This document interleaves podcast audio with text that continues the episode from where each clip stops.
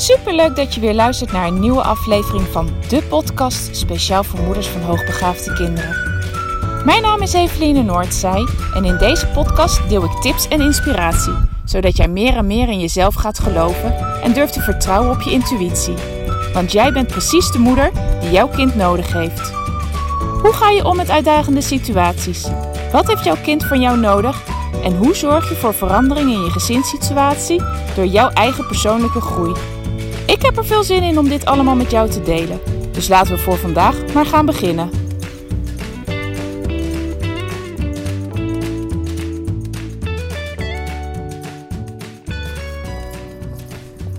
Hallo lieve luisteraars. Het is woensdag vandaag als ik deze podcast opneem. Ik loop weer vlakbij de praktijk. Een hele drukke dag gehad en ik dacht aan het eind van de dag: ik ga nu toch nog even naar buiten nu het nog licht is en uh, even een frisse neus halen. Maar vanmorgen had ik uh, twee onderzoeken achter elkaar. En bij een van de onderzoeken was de, onder andere de vraag of er mogelijk sprake kon zijn van faalangst bij een kind. En terwijl ik de jongen aan het observeren was uh, tijdens het maken van de opdrachten die hij van mij kreeg. En ik dacht van ja, faalangst, oké. Kwam er een, een, herinnering van mijzelf van vroeger naar boven.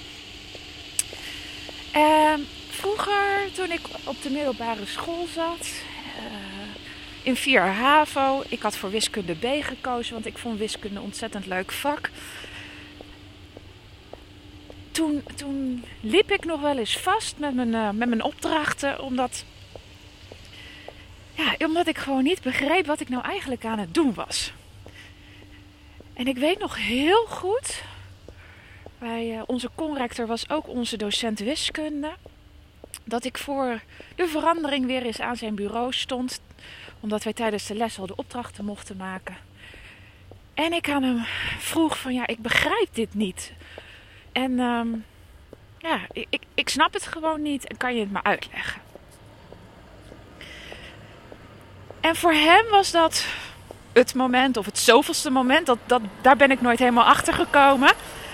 Uh, dat hij in overleg met, uh, met mijn mentor toen de tijd uh, had besloten dat het voor mij heel goed zou zijn als ik een valangsttraining zou doen. Want hij ervaarde door het, doordat ik zo vaak aan zijn bureau stond en zo vaak aangaf van ja, weet je, ik snap het echt niet.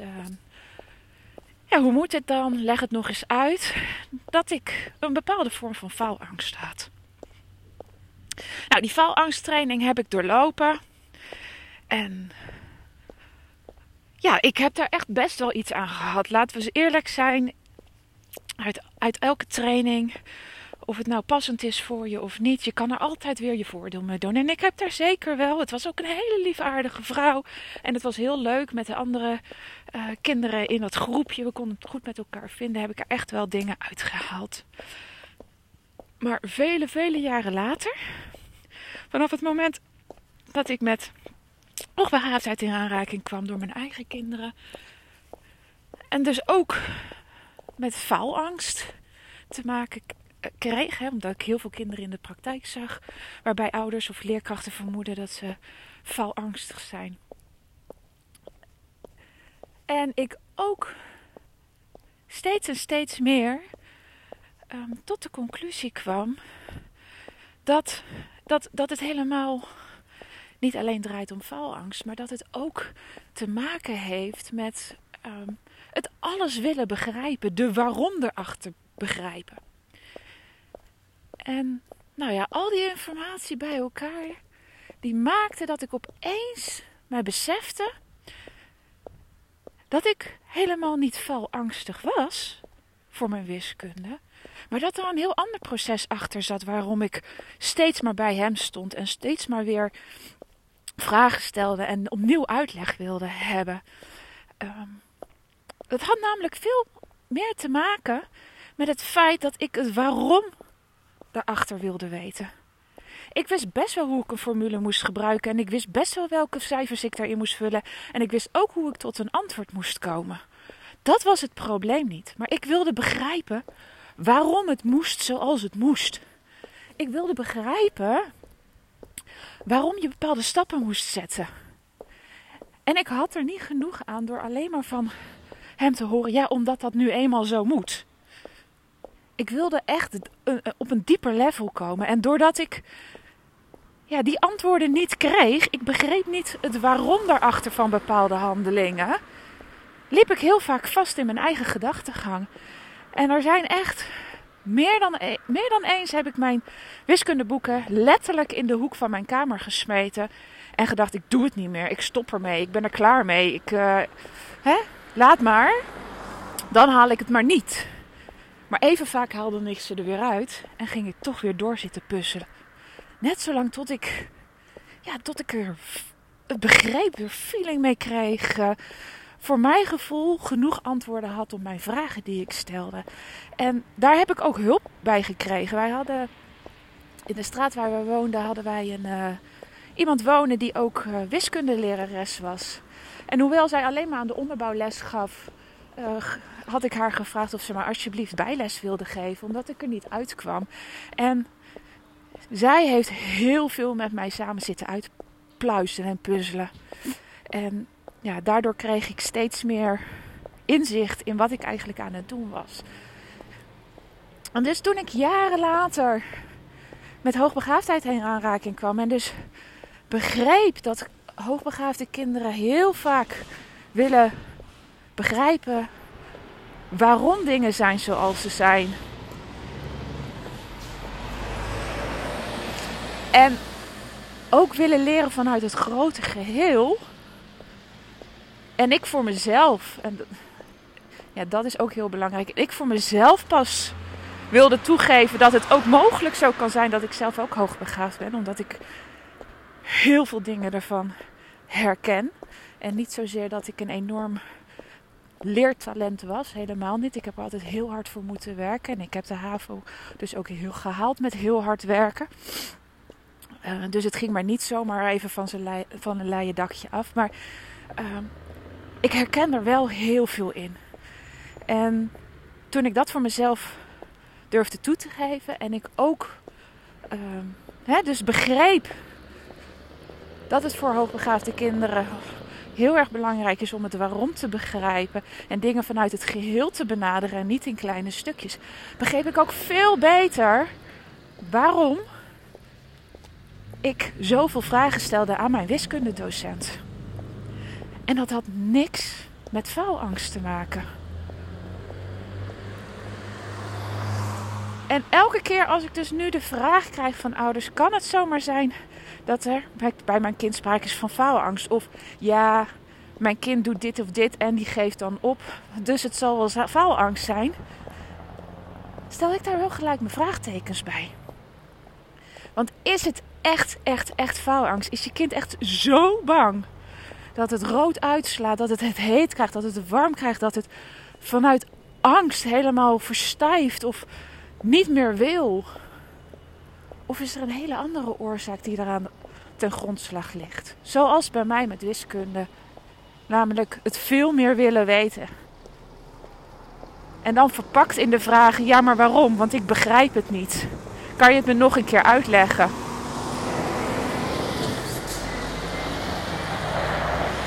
En ik begrijp wel hoor, heel goed dat die docent dacht: ja, zij vraagt zoveel bevestiging, want ze kan het toch? Ze komt toch tot het goede antwoord? Het zal wel faalangst zijn. Ze zal wel, wel bang zijn dat ze het niet kan, of niet goed kan, of niet goed doet. Dus ik snap de redenatie wel, maar er lag iets heel anders aan ten grondslag. En dat legde ik ook aan uh, afgelopen maandag aan ouders uit tijdens een intake. Tenminste, ik vroeg het aan hen. Van, zij vertelde dat hun zoon uh, bijvoorbeeld bij het oplossen van een Rubik's Cubus of... Uh, nou, ik hoor het ook wel als andere ouders zeggen bij het maken van smart games. Dat ze op een gegeven moment het opzij leggen en zeggen van ja, nee, ik kom er niet meer uit. En heel veel ouders benoemen dat dan als faalangst. Ja, het zet niet door, want het is moeilijk. Ja, maar is dat dan ook echt faalangst? En dat was ook de vraag die ik stelde. En ik gaf daarbij ook gelijk mijn eigen visie omdat. Uh, nee, ik deel je visie mijn visie nu met je. is het echt faalangst? Of zou het zomaar kunnen zijn dat jouw kind van zichzelf weet dat het niet verder kan komen omdat dit nog boven zijn pet gaat?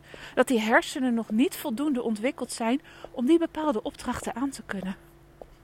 En het voorbeeld van die Rub Rubik's Kubus. Ik struikel altijd over dat woord. Als jij de begindingen als zesjarige kan, maar die laatste stappen niet. Is dat raar als zesjarige dat je daar niet helemaal uitkomt? Is het vreemd dat je op een gegeven moment dan zegt van jeetje, dit is, dit is de max van wat ik kan en de rest laat ik eventjes liggen.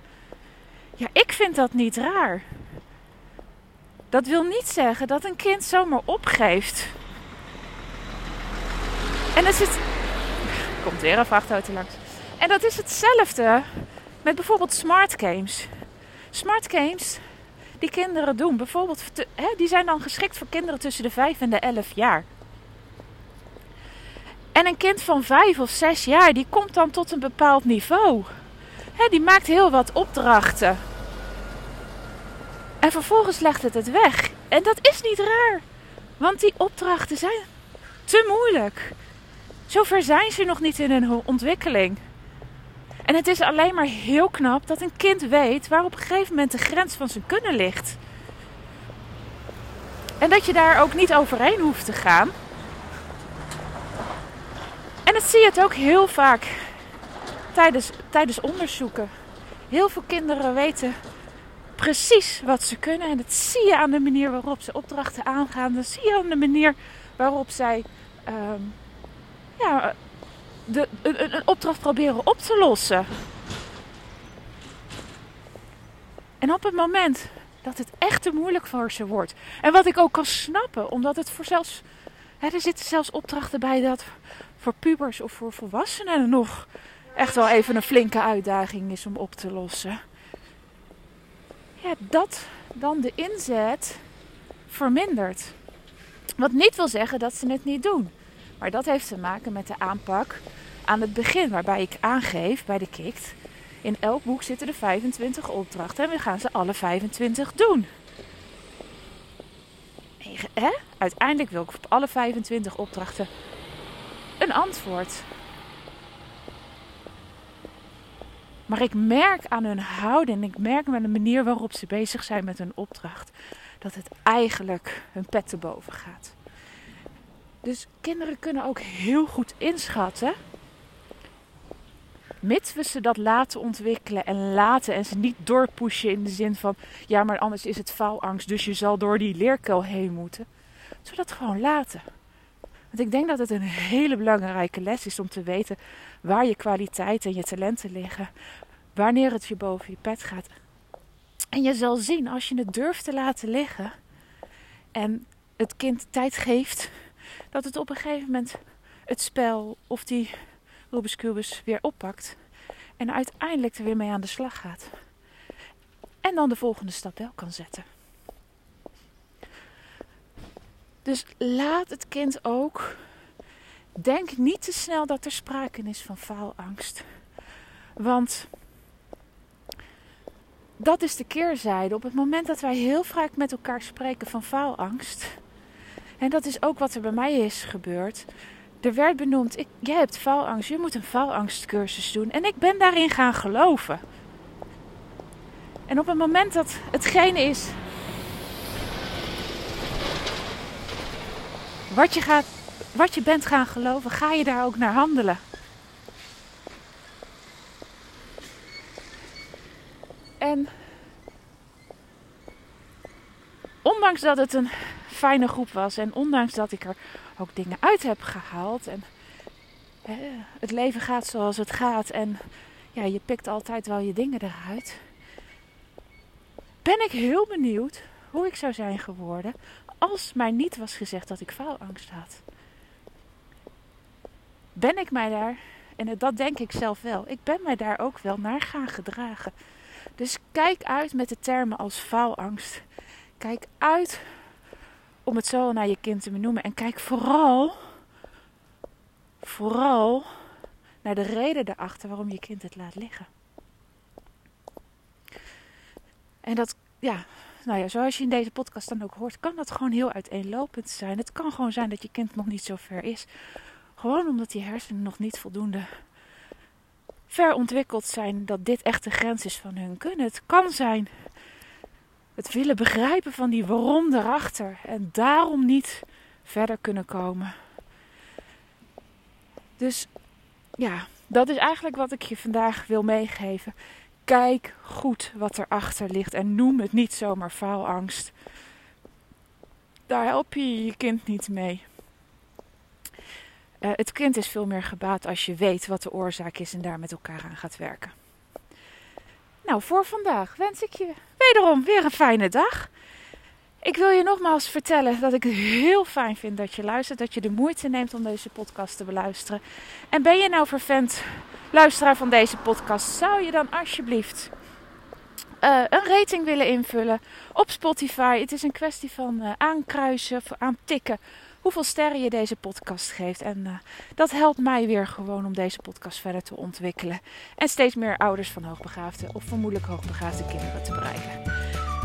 Alvast bedankt en uh, ik spreek je morgen weer. Groetjes!